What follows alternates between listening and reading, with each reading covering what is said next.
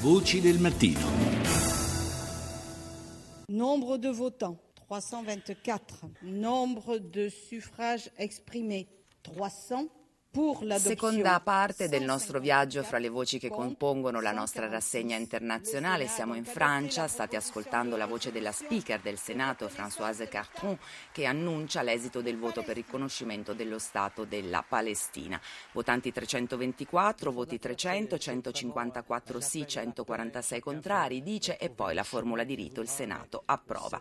C'è anche la voce dell'ex primo ministro e ora senatore Raffaran che, sentite, definisce questo sì un appello appello per la pace per la regione.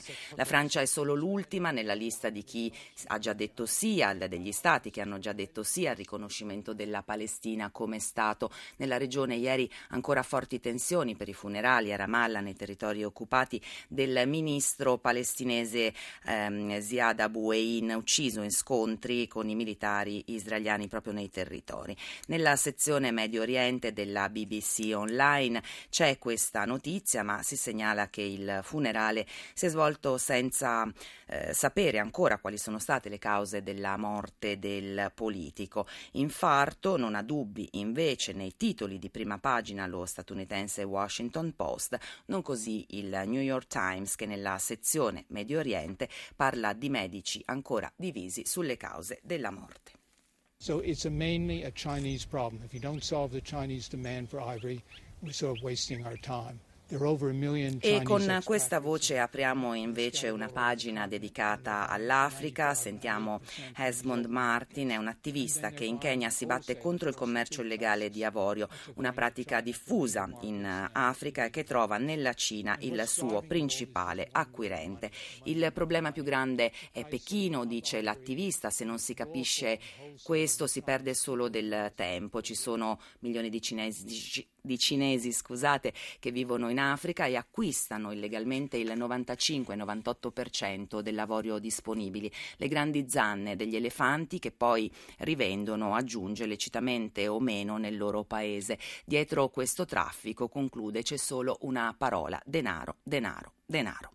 Ed è un problema quello del traffico di avorio, così come la grande fame di materie prime di Pechino e degli altri paesi emergenti, primi tra tutti l'India, che è solo uno dei tanti mali africani. Fra gli altri c'è anche quello del contrabbando del petrolio, che viene individuato come una delle cause del ribasso del prezzo del greggio sui mercati internazionali, tanto quanto eh, il rallentamento dell'economia mondiale e della sovrapproduzione di barili negli Stati Uniti.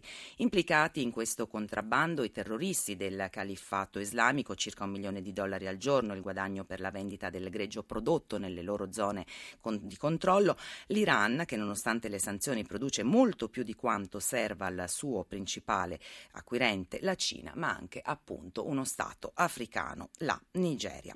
È collegato con noi il corrispondente RAI da Nairobi, Enzo Nucci. Buongiorno Enzo. Buongiorno a voi. Allora, mh, dicevamo di questo contrabbando del petrolio dalla Nigeria. Attraverso quali canali viaggia, se così possiamo dire, Enzo? Sì, innanzitutto eh, il, la, la, Nigeria è eh, il primo paese produttore di petrolio in Africa e l'ottavo al mondo. Galleggia sul petrolio e questo ha consentito nei mesi scorsi eh, al paese di diventare la eh, prima economia africana superando anche il Sudafrica.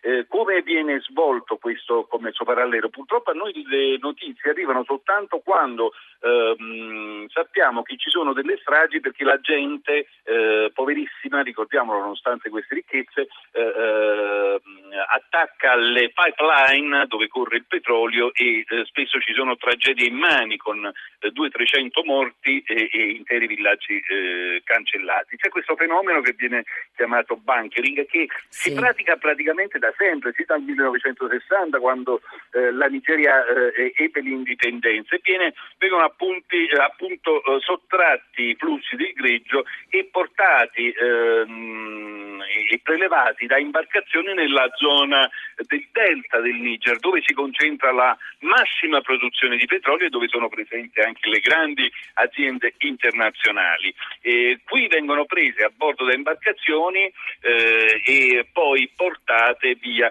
Bisogna dire che questa zona, eh, eh, il delta del Niger, è una zona che è una bomba sociale, rappresenta una bomba sociale perché è una zona inquinatissima proprio perché si estrae petrolio, eh, è una zona dove è attivo un gruppo che si chiama MEND, che ha metà tra criminalità sì. eh, comune e politica e che richiede appunto eh, una miglior distribuzione di queste ricchezze petrolifere, quindi è una zona veramente difficilissima eh, da controllare e in qualche modo lo Stato nigeriano eh, lascia da sempre correre questa, eh, questa pratica del, eh, del furto di greggio perché è una sorta dire, di compensazione per i danni che la popolazione locale eh, subisce dall'estrazione del petrolio.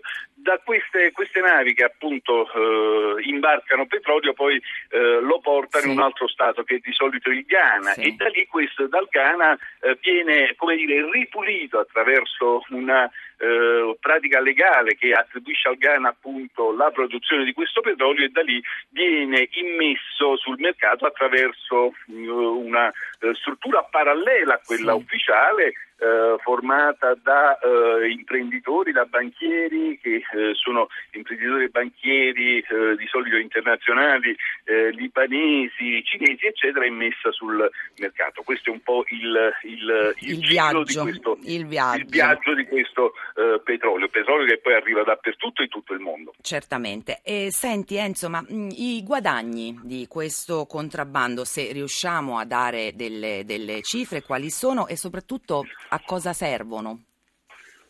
Eh, è stato calcolato che dal, dal 1960 ad oggi il Paese ha perso circa eh, 500 miliardi eh, di dollari, questo lo dice la Banca Mondiale, e, ehm, e secondo stime appunto interne nigeriane è stato calcolato che vengono eh, persi circa 300.000 barili al giorno di petrolio, che è pari al 10%, pensate un po', della produzione nazionale del petrolio, una cifra enorme, praticamente sono 7 miliardi di dollari al mese.